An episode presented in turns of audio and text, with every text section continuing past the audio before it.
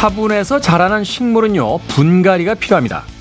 때에 맞춰서 흙을 갈아주고 새로운 화분에 옮겨 심는 거죠. 분갈이를 하다가 잘못되지 않을까 불안하더라도 꼭 해야만 하는 일입니다.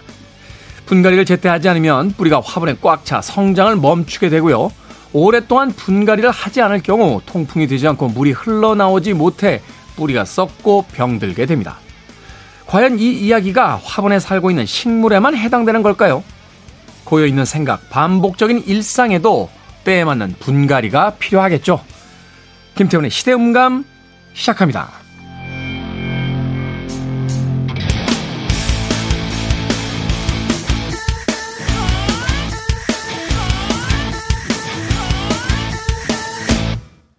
그래도 주말은 온다. 시대를 읽는 음악 감상의 시대음감 김태훈입니다. 최근에 플랜테리어 트렌드라고 하죠. 집이며 카페며 어디든 화분 한두 개 없는 곳이 없을 정도라고 하는데요.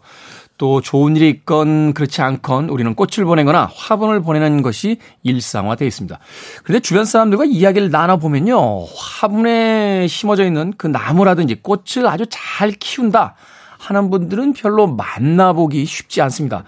많은 분들께서 물을 안 줘도 되는 선인장마저도 죽인다 하는 웃지 못할 아, 자주 섞인 이야기를 하시면서 어, 묘한 미소를 보이실 때가 있는데 글쎄요 왜 그럴까요? 어떤 화분에 있는 꽃들, 나무들은 너무 많은 신경을 쓰기 때문에 또 어떤 화분에 놓여져 있는 꽃들과 나무들은 너무 신경을 쓰지 않기 때문에다. 라고 어, 전문가들이 이야기하더군요. 분갈이가 아마 그런 어, 화분의 보살핌 중에서 가장 중요한 어, 것이 되지 않나 하는 생각이 듭니다. 화분에 심어져 있는 그 식물들 적당한 신경과 함께 때때로 그 성장에 맞는 어, 분으로 갈아줘야지만 아, 무럭무럭 자랄 수 있기 때문이겠죠. 우리들의 생각도 마찬가지일 겁니다. 우리들이 가끔 여행을 가거나 아, 무엇인가 자리를 옮기려고 하는 것도 고여있는 생각으로부터 벗어나기 위한 무의식적인 행동은 아닌가 다시 한번 생각해 보게 됩니다. 자, 김태원의 시대 음감, 시대 이슈들 새로운 시선과 음악으로 풀어봅니다. 토요일과 일요일, 1라디오에서는 낮 2시 5분, 밤 10시 5분 하루에 두 번 방송이 되고요. 한민족 방송에서는 낮 1시 10분 방송이 됩니다. 팟캐스트로는 언제 어디서든 함께 하실 수 있습니다. 찰리 푸스의 음악 듣습니다. Change.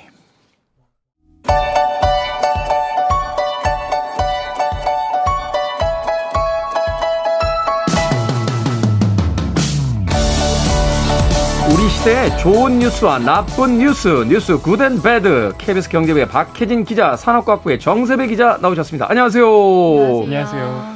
자, good news와 bad news. 오늘은 어떤 뉴스부터 만나봅니까? 오늘 bad news부터 전해드릴 텐데요. 요즘 많이 느끼실 것 같아요. 날씨 변화. 요즘 막 음. 갑자기 비가 많이 쏟아지기도 하고 또 덥고 습하고 이런 거좀 많이 체감하시잖아요.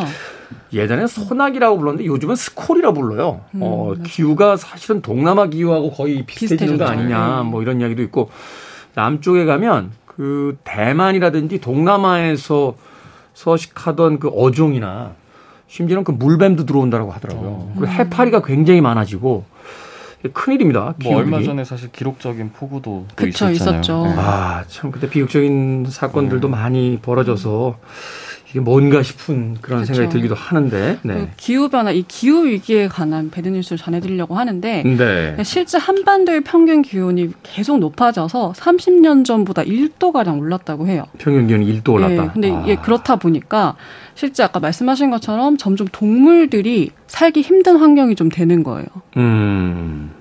그러니까 대표적인 게 천연 기념물인 산양인데 산양. 예, 이 산양의 우리나라 최대 서식지가 경북 울진 그리고 강원 삼척인데 네. 이게 사실 올 봄에 좀 대형 산불까지 있으면서 먹이가 사라져서 털을 잃기도 했는데 이 일대에 190마리가 넘는 산양이 살고 있는 걸로 추정이 되고 있다고 합니다. 네. 근데 이 산양이 연평균 12도 이하인 지역에 주로 서식을 하는데 국내 최남단 서식지가 울진이거든요. 이 울진의 연평균 기온이 30년간 꾸준히 올랐다고 해요. 아. 그래서 이제 KBS가 대구대 연구팀과 함께 이제 직접 사냥의 개체수 변화를 분석을 해봤는데 2040년을 가정을 한 거예요. 2040년에 지구 온도가 1도 오르고 매년 500ppm의 탄소를 배출하는 상황을 가정해 봤을 때 이 기온이 오를수록 사냥의 서식지가 매년 파괴돼서 2040년에는 사냥이 서식할 수 있는 곳이 강원 북부의 극히 일부 지역까지 줄어드는 걸로 나타났다고 합니다. 그렇군요. 음, 그러니까 앞으로 매년 이제 사냥의 서식지가 계속, 계속 올라가는 북상을 하다 보면 이 이제 2040년이 되면 우리나라 전역에서 사냥을 볼 수 없는 게 아닌가 뭐 음. 이런 분석도 나오고 있는 건데 실제로 이제 동물들도 기후에 적응을 해야 되잖아요. 그렇죠. 그렇게 돼서 이제 새로운 서식지를 또 갖게 되면 천천히 적응을 해 나갈 시간이 필요한데 기후가 이제 저희도 체감하다시피 너무 빨리 변하고 그러다 보니까 이제 살아남을 수 있는 이 생존의 문제가 생기는 거예요. 그러네요. 사실은 저도 에어컨 산 지 몇 년 안 됐거든요. 그 전까지는 음. 여름에도 에어컨 없이 버텼는데 이젠 도저히 못 아, 버티겠더라고요. 아, 너무 힘들어요. 너무 더워서. 음. 사실은 이제 강원도에 가면 그런 이야기 많이 듣습니다. 그 양양에서 이제 주로 나는 그 토산물 중에 하나가 그 송이버섯인데 어. 몇년 지나면 못 먹는다는 거예요 이제. 아 이것도 계속 이제 기후 변화가 계속 올라오고 어. 전 세계적으로는 이제 커피의 주요 생산지들이 이게 약간 높은 지역에서 서늘한 네네. 기후 쪽이 필요한데 점점 온도가 올라가가지고요. 음. 커피 재배지가 계속 그 변경이 된다는 거죠. 음. 그래서 뭐 몇 년 지나면 아주 맛있는 커피를 먹기도 쉽지 않을 수도 있다. 그런 얘기도 있잖아요. 옛날에는 사과하면 저기 남쪽에서 보통 재배를 그쵸, 했는데 네. 이게 정말 계속 올라가고 올라가서 이제는 거의 강원도까지 가야 재배를 한다 하더라고요. 심각한 수준입니다. 네. 실제 국내 멸종 위기종 지정도 이 기온이 올라가는 것 때문에 지난 30년간 3배 가까이나 아, 증가했다고 해요. 그러네요. 점점 그만큼 이제 멸종의 속도가 빨라지고 있다는 네, 거죠. 그런 거죠. 아니, 그 육지 생물만 그런 건 아닐 거 아니에요. 바다도 그럴 거 아니에요. 네, 바다 생물도 마찬가지인데요. 최근 우리나라 그 바다의 평균 수온도 1도 가까이 올랐다고 해요. 음. 이거 들으시면 뭐 1도 높아진 게 뭐가 문제냐 이렇게 하실 수도 있는데 바닷속의 1, 2도는 땅 위에서 느끼는 게 거의 한 5도에서 10도랑 맞먹는 맞아요. 수준이라서 이게 밀도가 그 800배인가 그렇죠. 그렇기 때문에 네, 그래서 이... 바다 생물한테는 아주 치명적이라고 합니다. 아... 좀 대표적인 게 우리나라 최북단 백령도에 사는 전박이 물범인데 이 전박이 물범이 그 1940년대만 해도 8천 마리까지 개체 수가 늘었는데 네. 이게 현재는 계속 줄어가지고 약 한 1,500마리에 불과하다고 합니다. 아, 많이 줄었네요. 네. 그래서 지난달에는 아예 그 멸종위기 야생생물 2급에서 1급으로 상향되기도 했고요. 이 원인도 역시 뜨거워진 바다였습니다. 실제로 서해가 지난 30년간 수온 1도가량 올랐대요. 많이 올랐죠? 이게 그러네요. 같은 기간에 전 세계 평균 수온 상승의 3배 수준이라고 합니다. 그만큼 이제 이제 중위권 때, 그러니까 적도가 음. 아닌 그 위 부분들이 이제 기상 변화가 더 심하다는 네, 거죠. 심한 거죠. 기후 변화가. 아. 이렇게 좀 수온이 상승하면 자연스럽게 먹이 환경이 바뀌잖아요. 그렇죠. 물범이 원래 그 먹이가 까나리 같은 한류성 어종을 먹이로 삼는데 지금은 물범 서식지에 오징어 같은 난류성 어종이 북상을 하고 있다고 합니다. 음. 이제 이것만 문제가 아니라 난류성 어종을 쫓아서 그 물범의 천적인 백상아리도 쫓아 올라와서 이제 물범을 위협하고 있는 상황인 거죠. 음. 음. 이게 참 심각하네요. 어, 해수온도 1도 상승이라는 건 앞서서 이야기하셨습니다만 육지 한 5도에서 10도 이상에 맞먹는 수준이기도 하고 또 이렇게 되면 이제 플랑크톤 변화라든지 여러 가지 어떤 변화들이 생기게 되니까 음. 생명체들이 사실은 자신들이 원래 살던 곳에서 살기가 음. 쉽지 않아지는, 쉽지 않아지는 거죠. 그리고 이 동물들은 멸종되면 다시 생길 수가 없는 거잖아요. 네. 그렇죠. 우리가 사랑했던 이 지구의 많은 생명들이 이제 소멸돼 간다는 건데 음. 그렇다고 해서 뭐 새로운 생명체가 태어난다. 이건 또 이게 1, 2년 안에 되는 음. 문제가 아니고 이건 뭐 인류의 진화하고도 맞먹는 네. 문제니까 환경에 많은 생명들이 사라져 간다. 근데 우리는 뭘 하고 있죠? 어, 기껏해야 종이빨대 쓰자. 뭐 음. 이런 운동만 하지. 여전히 자동차 타고 비행기 타고 해외여행 가고 그렇죠. 뭐 이러면서 플라스틱 많이 쓰고. 음. 한 과학자분이 그런 얘기 하시더라고요. 네. 플라스틱이 없었으면 인류의 환경이 더 많이 파괴됐을 수 있다. 음. 사실 그런데 음. 플라스틱은 나쁜 게 아닌데 이 플라스틱을 일회용으로 네네. 도저히 어떻게 그 감당을 못할 정도로 음. 지금 사용을 하고 있기 때문에 음. 가장 중요한 건 역시 일회용품 줄이고 화석 연료 사용하는 것들을 좀 줄여야 된다라고 하는데 가까운 시일 내에 과연 그것이 가능할지 모르겠습니다. 자, 배드뉴스 박혜진 기자 아, 이야기 나눠주셨고요. 굿뉴스 정세배 기자 어떤 뉴스입니까? 아, 네. 훈훈한 미담을 한번 준비를 했는데 네. 한 청년이 이제 면접장에 이제 본인이 직접 운전을 해서 이제 취업 면접을 가고 있었대요. 근데 차가 정차를 했는데 갑자기 이제 다른 사람이 자기 차에 탄 거죠. 음. 택시인 줄 알고 음. 또 할아버지 한 분이 이제 그렇게 탔는데 알고 보니까 이 할아버님이 이제 좀 뇌졸중을 겪고 있으셨던 거예요. 이게 이분이 이제 한 유튜브 채널에 올라온 영상인데 그래서 이제 차가 신호대기 중인 상황에서 아까 말씀드린 대로 횡단보도 인근에 이제 인도에 서 있던 할아버님이 갑자기 이제 차 문을 열고 탄 거죠 본인 차에. 음. 네. 그래가지고 이거 아 어르신 이거 택시 아니다. 이렇게 말씀드렸는데 할아버님이 이제 그러면 내리셔야 되는데 제가 일반적으로 생각할 때는 안 내리시고 그렇죠. 이제 계속 뭐 목적지를 말씀하시는 거예요. 한의원 가야 된다. 어디 음. 시청 가야 된다. 슈퍼마켓 가야 된다. 그래서 이제 이분이 또 되게 착하셔가지고 할아버님이 말씀하신 데를 다 이렇게 갔대요. 어. 차를 몰고 그 자리에서. 근데 이제 계속 이제 할아버님이 다른 목적지 말씀하시고 의사소통이 안 되고 이러다 보니까 이게 좀 계속 이제 운전을 하다가 할아버님한테 이제 댁이 어딘지 말씀해 주면 그냥 모셔다 드리겠다라고 음. 했는데 이제 할아버님이 그때서야 이제 자기 주소를 말씀하신 게 아니라 목걸이를 하나 차고 있으셨대요. 음. 이 목걸이를 이제 보여줘 보니까 거기 뇌졸중 1급 환자라는 게 적혀 있고 아마 이제 주소가 적혀 있어서 네. 여기가 아마 집인가 보다 해서 이분이 집까지 데려다 주셨다고 해요. 이제 그 공개된 영상이 좀 짤막하게 있는데 보면 할아버님이 이제 그제서야 차에서 내려서 이제 집으로 이제 걸어 들어가시고 음. 이분도 따라 내리셨더라고요. 그래서 음. 이제 들어가시는 거 보고 다시 이제 차에 탑승해서 목적지로 가셨다고 하는데 뭐 이러다 보니까 사실 아까 말씀드렸듯이 이분이 면접장 가던 길인데 30분 정도 면접장에는 예정 시간보다 늦게 도착을 했다고 해요. 음, 네. 처음에는 그래서 면접관님이 이제 시간이 좀 늦으셨다 이렇게 얘기를 했는데 뭐 본인 입장에서는 뭐 본인이 어쨌든 하신 일이니까 핑계라고 생각될 수도 있지만 사실 요러요러한 일이 있었다라고 면접관님께 말씀을 드렸고 그러니까 다행히 면접관님도 그걸 이해를 해주셔가지고 네. 면접을 받고 또 되게 기쁜 소식으로는 이분이 뭐 결국 1차 면접에 합격해서 아. 네, 2차 어, 면접까지도 뭐 진행 네. 중이라고 하는데 이후에 어떻게 되셨는지 모르겠어요. 근데 이게 사실 당의 댓글에 되게 칭찬 일색이었는데 보통 저도 저 같았으면 만약 이런 상황을 겪었으면 아마 좀 정중하게 말씀을 드렸겠지만 안 되면 거의 파출소로 갔지 않을까 싶어요. 음. 네, 그랬을 거라는 분들이 많고 일이죠. 예. 또 이런 분 꼭 채용돼야 된다. 뭐 좋은 결과 있길 바란다. 예, 뭐 이런 좀 훈훈한 댓글들이 많이 달렸습니다. 네. 그렇죠. 어, 아무리 각박한 세상이라고 해도 누군가의 어떤 그 어려움을 봤을 때 도우려고 하는 사람들. 네. 그 얼마 전에 왜 그 한 트럭이 그 병을 싣고 가다가 음. 왜그 도로에 이렇게 쏟아가지고 음, 다 쏟아졌어요. 그, 네, 순간적으로 네. 도로가 아수라장이 됐는데 네. 그 주변에 있던 시민들이 나타나서 30분 만에 해결했어요. 음, 다 도와주신 그 어. 사진을 본 것 같아요. 그러니까요. 음. 그런 모습들을 봤을 때 사실은 큰 목소리를 내지 않고 음. 있지만 어, 누군가를 돕기 위한 준비가 되어 있는 사람들이 참 우리 주변에도 네. 많다라는 생각을 하게 되는데 세상에 아직 온기가 있는 것 같아서 기분이 좋아지는 뉴스였습니다. 자, 지금까지 뉴스 good and bad 정세배 기자, 박혜진 기자와 이야기 나눴습니다. 고맙습니다. 고맙습니다. 감사합니다.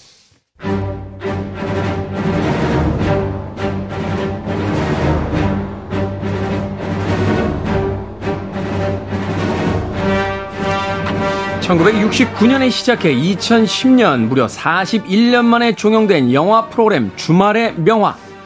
1980년대 비디오 대여점이 활성화되고 2000년대 케이블 TV가 보급되면서 서서히 시청률이 떨어지다가 금요일 새벽으로 자리를 옮긴 뒤 역사 속으로 사라졌습니다. 주말의 명화라는 그 제목만큼은 여전히 우리 기억 속에 남아 주말이면 괜히 좋은 영화 한 편 보고 싶은 마음이 들곤 하죠. 우리 시대의 영화 이야기, 영화 속 우리 시대의 이야기, 무비 유환. 최강희 영화평론가 나오셨습니다. 안녕하세요. 네, 안녕하세요. 자, 예전에 영화라는 건 정말 극장 가기 쉽지 않았던 시절이었기 때문에 이 주말에 네. 정말 KBS를 비롯한 몇몇, 몇몇도 아니죠. 방송사라고 해봐야 뭐 세 개밖에 없었으니까. 그 방송사에서 이제 주말에 보여주는 영화 한 편이 정말 너무너무 귀하게 여겨지던 그런 시대도 있었는데 네. 그런 기억 가지고 계시죠? 아, 그럼요. 그 예고편 항상 하잖아요. 네, 예고편. 예. 그래서 이제 그 예고편 보고 아 이번 주말에 뭘 하는구나. 음. 그래서 이제 딱 그때까지 이제 주중 내내 하여튼 그 토요일 날만 기다리는 거예요. 그날만 기다리다. 예, 예. 그래서 뭐 정영일 평론가님 돌아가신 아, 정영일 평론가님이 항상 예고편에 나오셔서 특히 KBS에서 하는 그렇죠. 예.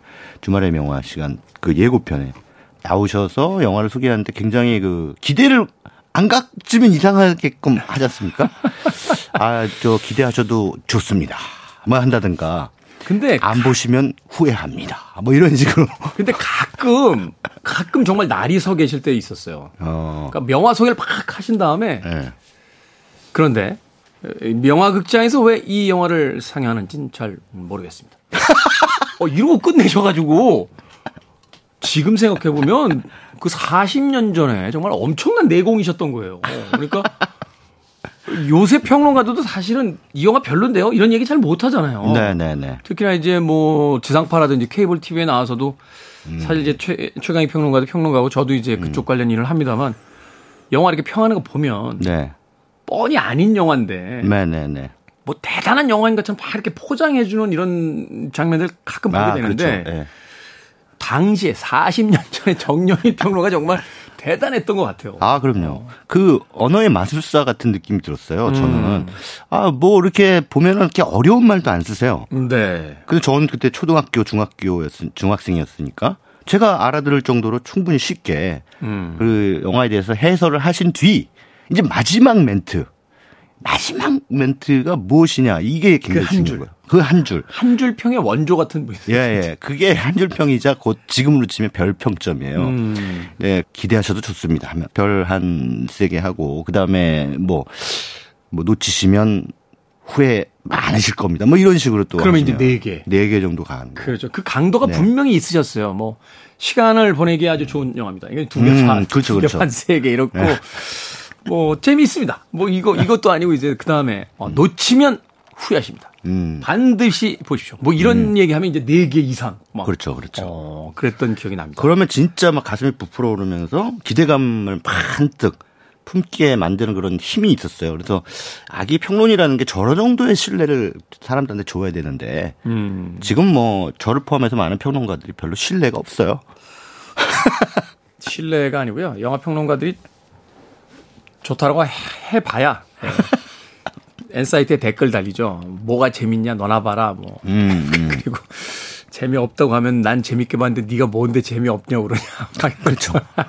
그렇죠. 그럼 어느샌가 이제 평론가가 영화 보는 관점과 일반 관객들이 보는 관점이 뭐 다르다. 그럴 수도 있고요. 아, 뭐 이렇게 또 여겨지는 게 일반화 됐는데. 그럴 수도 있고 뭐, 제가 보기엔 이제 네. 평론가들 몇몇 평론가들이 자초한 구석이 강해요. 제대로 음. 평론 안 하고. 네. 사실은 좋은 게 좋은 거지 뭐 이런 식의 평론들. 네. 아, 예, 그건 맞는 말씀이에요. 근데 음. 한국 영화가 전성기를 맞이하면서 한국 영화에 대한 기대감들이 많이 높아졌는데, 네. 어, 우리나라 평론가들이 한국 그 한국 영화 제작진 혹은 뭐 제작자 혹은 감독 뭐 이런 사람들하고 다 어떻게 하다 보면 뭐 만나서 소주 한 잔 하는 사이거든요. 아니 자주 만나더라고요 제작자분들하고 예, 예, 예. 감독들 물론 이제 업무상 필요한 부분도 있겠습니다만 그러면 그 객관적인 평론 할 수 있나요? 못하죠. 잘 못하죠. 물론 저같이 하는 사람도 있습니다만 그거를 할 수 있다는 것은 마치 친구를 배신해야 되는 그런 상황이기 때문에 에, 한국 영화 전성기와 더불어 한국 평론은 신뢰를 잃었다. 오히려 음, 역설적으로 역설적으로 에, 이렇게 보여지는 거죠. 뭐제 얼굴에 침 뱉기니까 그 얘기는 그만. 무비 위반 오늘 어떤 아이템입니까? 네, 뭐 여름 극장가가 이제 서서히 이제 마무리되고 있는 전국인데 전국이 뭐야? 전국 예, 뭐 네. 모든 걸 다 이제 정치화 시킵니까? 아니, 네. BTS의 전국도 아니고 왜 갑자기 전국이라는 단어가 툭 튀어나오는? 그 형국인데. 형국. 예, 예, 예. 그뭐 여름 영화 이제 올해 올여름 극장가를 뜨겁게 달궜던 한 다섯 편 정도의 영화 를좀 리뷰해보는 시간을 가지면 좋을 것 같습니다. 네. 어떤 영화부터 만나볼까요? 네, 뭐 올여름 가장 핫한 기대작이었죠. 한산 용의 출연이라고 하는 작품. 한산 용의 출연. 예, 이 작품이 이제 7월 27일 개봉했는데요. 7월 27일이 매달 마지막 주 수요일은 문화의 날이라 그래서 네. 어, 영화 관람료를 두개뭐 절반만 받죠. 반만 받습니까? 예, 절반만 어. 받아요. 그래서 이제 7월 27일에 개봉을 한다는 것은 그만큼 아주 좋은 자리를 차지했다. 음, 음. 예, 이런 얘기니까 뭐 당연히 올여름에 가장 뜨거운 관심을 불러일으킬 것으로 예상이 됐죠. 명량이라는 작품의 후속편이기 때문에 더더욱 어 우리나라 최고 흥행 기록을 세운 작품이잖아요. 명량이. 그렇죠. 그 작품의 기록은 뭐어그 뒤로도 누구도 깰 수 없는 기록이다라고 하는 말이 나올 정도였는데 오. 그래서 이제 뭐 그 명량이라는 영화에 그 김한민 감독이 아 이제 소위 이순신 3부작 을 처음부터 명량이라는 작품이 흥행하면서 기획을 하고 그 두 번째 작품을 이번에 야심차게 내놨죠. 근데 이제 이순신 장군이 바뀌었어요. 음. 명량에는 최민식 씨가 있었는데 이번 작품에서는 박해일 씨가 했고 좀 더 이제 젊은 이순신 연기를 해야 되니까. 네. 그리고 박해일 씨의 뭐 연기 톤은 둘째치고 그 캐릭터 네. 이순신 장군의 캐릭터가 명량이라는 작품하고는 조금 달라졌죠. 약간 그 명량에서의 이순신 장군이 조금 뜨거운 쪽이었다면 네. 이번 한산에서의 이순신은 좀 차가운 냉정한 네. 쪽이죠. 그렇죠. 냉정한. 음. 또 여기에는 본격적으로 또 거북선이 등장을 하고 거북선. 예. 에, 이 영화의 제목에도 포함된 한산대첩이 등장을 하고 그 유명한 하객진 전술이 이제 영화적인 비주얼로 이제 재현이 돼 재구성이 되는 네. 예, 그런 작품이죠. 근데 이제 평은 엇갈렸다. 일반적으로 흔히들 그렇게 얘기하죠. 어, 영화에 대한 관객들의 평가는 이제 많이 엇갈렸어요. 음. 아까 말씀드렸던 이순신 장군의 캐릭터 부분도 그랬고. 네. 에, 예, 뭐 오히려 명량보다 낫다. 아, 이렇게 평가하는 평론가 또는 관객들도 계셨는데. 근데 예. 이게 제가 잘 몰라서 하는 이야기입니다만 네. 평론의 형태 중에요. 예. 이 감독의 전작보다 낫다. 이게 칭찬인가요? 사실은 칭찬이랍시고 하죠. 근데 이제 그게 전작보다 낫다라고 하는 표현이 그러면 전작은 후지다 얘기죠. 아니 그러니까 그러니까 아 영화 평이라는 게 이제 네. 영화라는 게 독립돼 있잖아요. 네네. 이게 뭐 스타워즈 3부작 뭐 이렇게 음. 뭐 나왔을 때 뭐 6부작, 뭐 네. 대부 3부작 이렇게 나왔을 때 뭐 전작과 비교하는 방식을 쓰는 건 뭐 이해를 하겠습니다만 그 네. 그 작품의 어떤 내용적인 측면이 아니라 네. 완성도나 이런 걸 이야기해서 대중들에게 말할 때 네. 그 자체로 이야기해야 되는 거 아닌가요? 전작보다 낫습니다. 뭐 이렇게 네. 이야기하는 게 이 영화가 좋다는 거야, 나쁘다는 거야, 사실은. 음. 어. 그러게요. 아니 저 저도 사실은 이 영화 뭐 방송 나가서 얘기할 때 명량이라는 영화하고 비교해서 음. 얘기한 적이 없거든요. 네. 그 이미 6년 전 영화인데. 그렇죠. 그 물론 굉장히 인상적으로 각인된 작품이긴 합니다만 그 영화와 그 영화를 봤을 때 기억하고 지금 이 영화를 지금 막 보려고 하는 사람들의 기억이 이게 수평 비교가 안 돼요. 자기 기억 속에 희미해졌기 때문에. 네. 그래서 전작보다 낫다라고 하는 건 가장 안전한 평론이죠. 그 왜냐하면 사람들이 수긍할 여지가 큰 음. 에, 평론이란 얘기죠. 그, 전작보다 네. 낫다라고 해서 이 작품이 좋다라는 뜻이 될수 없는 거잖아요. 그렇죠. 어. 전작이 형편없었으면 덜 형편없다라는 뜻도 될 수 있는 거죠. 그렇죠. 그러니까는 이, 이, 작품에 꼭 국한돼서 저희가 예, 이야기한 건 아닙니다만. 예. 어. 그래서 뭐 두루뭉술한 그런 찬사?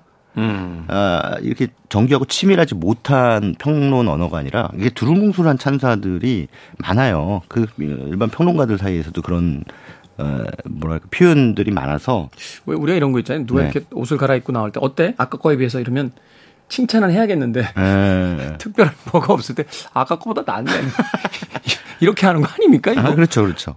어. 근데 결국은 뭐, 그니까 말해서 자기가 손에 안 보려고 하는 거죠. 음. 이제 그런 심리들이 작용한다. 저는 그렇게 보고 있는데. 네. 자, 아무튼 뭐 한산 용의 출연이란 작품은 결과론적으로 물론 지금도 극장에서 걸려 있고 또 어, 많은 관객들이 여전히 이 영화를 보기 위해 줄을 서지는 않지만 음. 아무튼 주, 보고 계십니다만 에, 흥행적으로 봤을 때는 전작의 반타작 도 안 됐죠. 천마 전쟁이 이제 1,700만. 예, 그 정도 됐죠. 됐으니까. 예, 그 정도 어. 됐는데 아니 뭐 전작의 흥행 수준이 사실 지나치게 비정상적인 흥행 스코어죠. 음. 어, 그 정도 한 영화에 몰려간다는 건 조금 전 국민의 절반이 봤다는 얘기인데 이상하다라고 싶었을 정도인데 그거는 뭐 이순신 장군 워낙 우리 역사에서 유명한 영웅이고 네. 그 영웅의 드라마틱한 전투를 영화화한 시도가 어, 뭐 이전에도 있었습니다만은 이제 시각적으로 볼만하게 만든 것은 음. 사실상 한국 영화에서 최초기 때문에 네. 명량이란 영화에 그만큼의 관심이 쏠린 것은 당연했다 이렇게 보여집니다.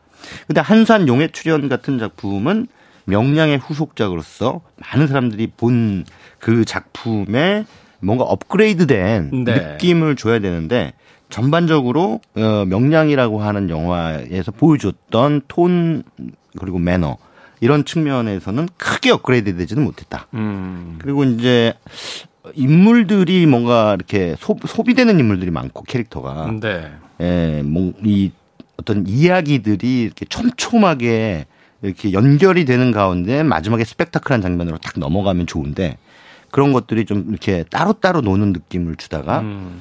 그 마지막 스펙타클 액션으로 하객진 액션을 딱 보여주니까 그때 그 뭉클하는 느낌이 에, 조금 명량이라는 작품보단 제가 보기에는 좀 덜했기 때문에 흥행적으로 마이너스가 된 것이 아닌가 음. 그런 생각이 듭니다. 그렇군요. 한산. 어찌됐건 뭐 그래도 우리나라 영화 중에서 올 여름에 가장 크게 히트를 한 성공을 한 그런 이야기이기도 합니다. 자 한산에 뭐 대한 최고 히트라기 보기는 좀 어려운 게 어쨌든 영화는 제작비가 들어가기 때문에 아 그렇군요 BP 예. 그러니까 이제 소위 이제 손익분기점으로 봤을 때는 네네네네 어, 어. 게다가 이제 이 영화가 이후에 노량이라고 하는 또 그다음 작품이 기다리고 있다 마지막 작품 이제 3부작으로 이어져야 될 텐데 이번 예. 흥행이 이제 브릿지 역할 이제 다리 역할을 해줘야 되는 거잖아요. 예. 그래서 참 걱정됩니다. 아무 제가 노량도 거의 다 제작이 끝난 걸로 알고 있는데 예. 제가 어. 걱정할 문제는 아닙니다만 이, 뭐, 이 사람들이 걱정할 문제죠. 제가 걱정할 건 아닙니다만 네. 노량 뭐 한산이 이렇게 앞에서 쭉 끌어주지 못했기 때문에 뒷심이 과연 노량까지 갈까 저는 그렇게 이제 보는 거죠. 예, 어쩔 수 없이 그 그냥 영화를 냉정하게 볼 수만은 없죠. 이게 한국 산업에 관련된 문제이기 때문에 사실 이렇게 많은 제작비가 들어갔는데 그 작품의 제작비가 이제 회수가 되지 않는 상황이 발생하게 되면 이게 참 사실 영화계에 미치는 영향 같은 것들이 있지 않습니까? 또 투자가 또 위축되는 그런 분위기도 있고 그 투자가 뭐 위축돼서 근데 그것도 사실은 이제는 그만 걱정할 때도 됐다. 아, 제가 괜한 걱정하고 있는 건가요? 네, 예. 그 영화계의 그 이런 문제들은 영화계인들이 충분히 풀 수 있는 때가 온 지 너무 오래됐는데 음. 그동안 풀지 않았기 때문에 어 자기 자신들이 스스로의 문제들을 풀 역량이 없음을 입증한 거예요 관객들한테. 어, 그렇기 때문에 그 개별 영화들이 이렇게 뭐 흥행적으로 마이너스가 되고 한국 영화가 전부 다 막 이렇게 다운되고 하는 부분에 대한 애국주의적인 시선으로 이래서는 안 음. 된다라고 얘기하는 것도 사실은 조금 솔직히 말씀드려 지겹습니다. 그래서 냉정하시네요. 아니 냉정할 수밖에 없어요. 네. 그만큼 기회를 줬잖아요. 그래서 지금 십몇 년 동안 스크린 독과점 문제 해결하라고 얘기를 했음에도 불구하고 영화인들 해결하지 못했고 네. 자기 영화는 천만 스크린 독과점에서 천만 넘을 거라고 기대하니까 해결 안 하는 거 아닙니까? 그러다가 또 뭐 이러면서 전반적으로 한국 영화의 질적 하락이 지금 올여름 영화로 이제 드러나고 있는 것이다 이렇게 보는 거죠. 냉정하시네요. 냉정해야죠. 뭐 저 같은 얘기를 하는 사람이 한 명이라도 있어야 그게 시장이 건강해지지 않겠습니까? 그렇습니다. 예, 예. 최강 영화 평론가의 의견은 KBS의 공식적인 어, 의견과는 전혀 관계 없음을 다시 한번 밝혀드립니다. 언제는 관계 있었습니까? 새삼스럽게. 자, 다음 영화 어떤 영화입니까? 아, 네. 다음 영화는 이제 바로 어, 그 다음 주에 개봉한 영화죠. 그 다음 주에. 예, 비상선언 8월 아, 초에. 이 영화도 사실 기대를 많이 했던 영화인데. 그렇죠. 예. 일단 캐스팅. 뭐 송강호, 이병헌, 전도연 씨까지. 전도연 씨. 예, 그리고 뭐 김남길 씨. 뭐 이 영화로 치면 젊은 피죠. 임시원 씨. 임시원 씨. 예. 대부분 다 그 혼자서 원톱으로 이제 주연 영화를 만들어낼 수 있는 그런 예, 그렇죠. 클래스의 배우들이잖아요. 그런 배우들이 한꺼번에 모였다라고 하는 것은 대단한 건데 네. 사실 어 영화의 주연은 정확히 말해서 이 영화의 크레딧에는 송강호 씨부터 지금 소개해드린 모든 배우들이 주연으로 나옵니다만 음. 이것도 참 이런 식으로 나오면 안 됩니다. 이게 송강호, 이병헌이 주연이지 어떻게 이 사람들이 다 주연입니까? 아, 그래요? 근데 이거 그냥 말하자면 나눠 주기식 그러니까 이 선심 쓰기식 크레딧이죠. 정확하게 얘기해서 그 비중으로 따지면 송강호, 이병헌 투톱 주연의 영화예요. 네. 그래서 전도연 씨는 비중이나 나오는 비중이나 역할이나 등등 이런 것들을 따졌을 땐 조연이 맞고요. 음. 그런데 전도연 씨가 아, 그 잘 나가던 전도연 씨한테 주연이라는 말을 안 주고 조연으로 분류를 하면 참 예의가 아니라고 생각하는 거죠. 본인들이. 그런데 관객에 대한 예의는 아니죠. 음. 그 정확하게 분류해야죠. 그러면은 뭐 여기서 만약에 제일 연기 뭐 잘했다 이 사람이 잘했다 해서 악역으로 나온 임시완 씨 앞에 한 중간 정도에 사라지지 않습니까? 사라져도 이 사람이 주연이다 하면서 나무 주연상을 주면 그 그림이 아름답겠습니까? 우스꽝스럽죠. 냉정하시네요. 냉정해야죠.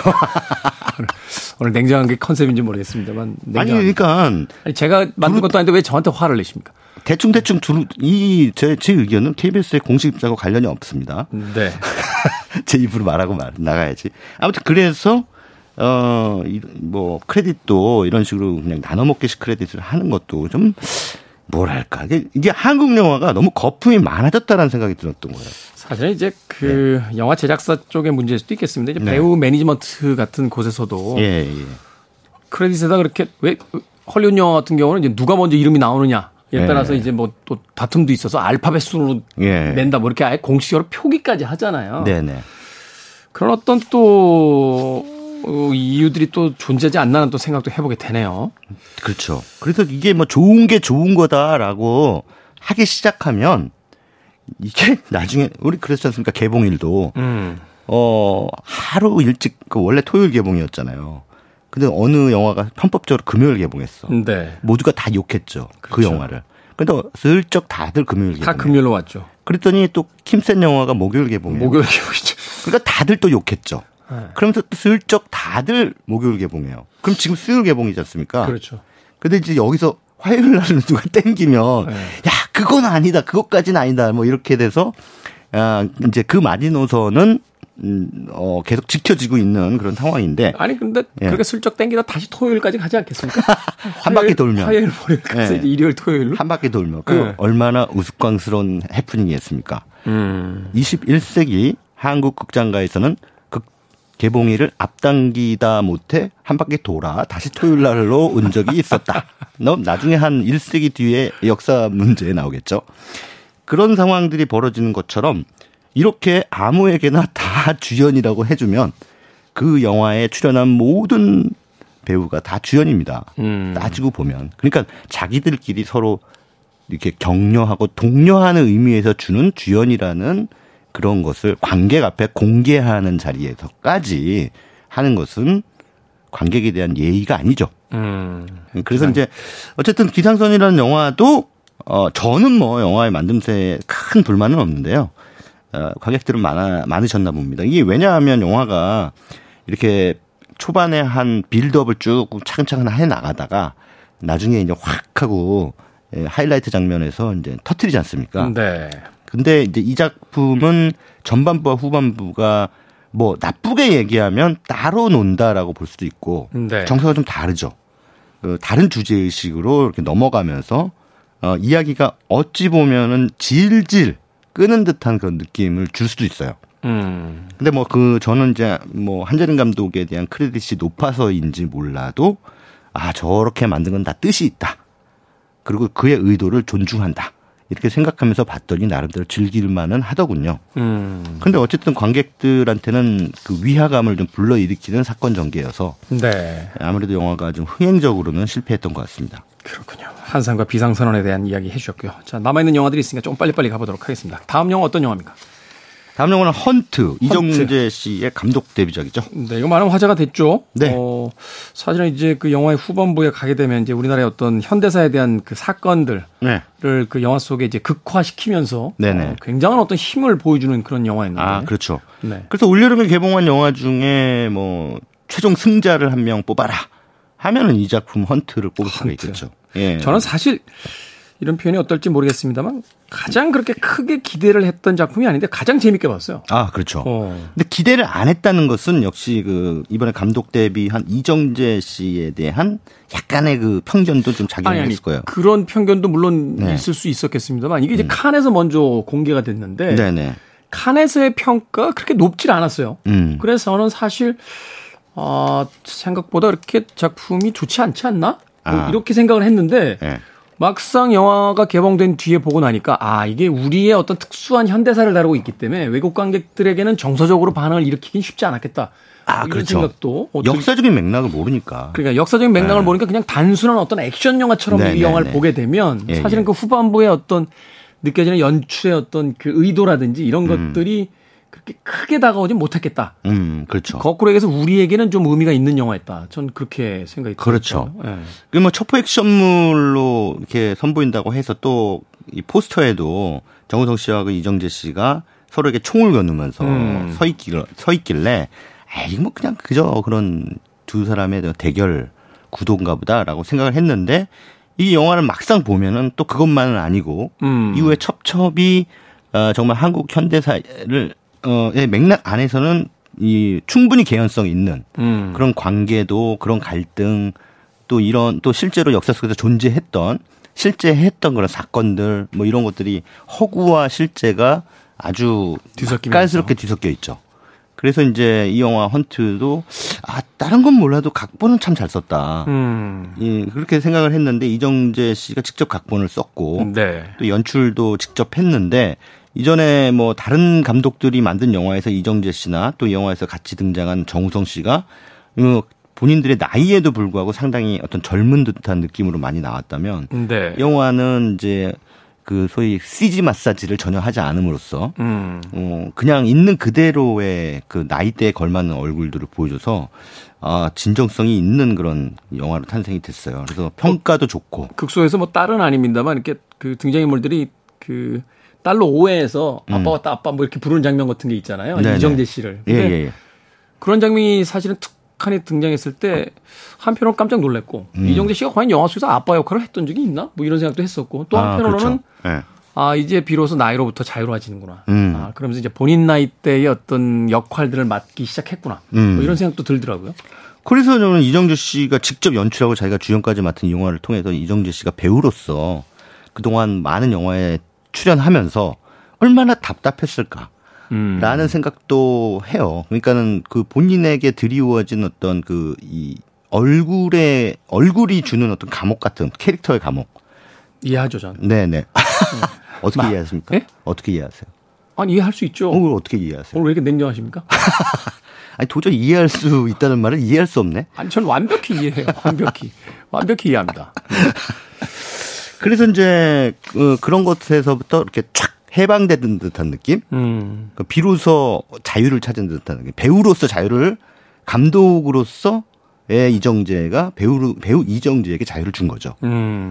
그런 차원에서 나름대로 의미 있는 그런 작품이 아니었나. 어 저는 이제 이 영화에 대한 평가와 어, 흥행 모두에 대해서 조금 음. 그 동의를 하는 편입니다. 네. 예. 자, 모처럼 그래도 호평이 하나 나왔고요. 네. 자, 마지막 작품 하나 아, 더 소개해 주시죠.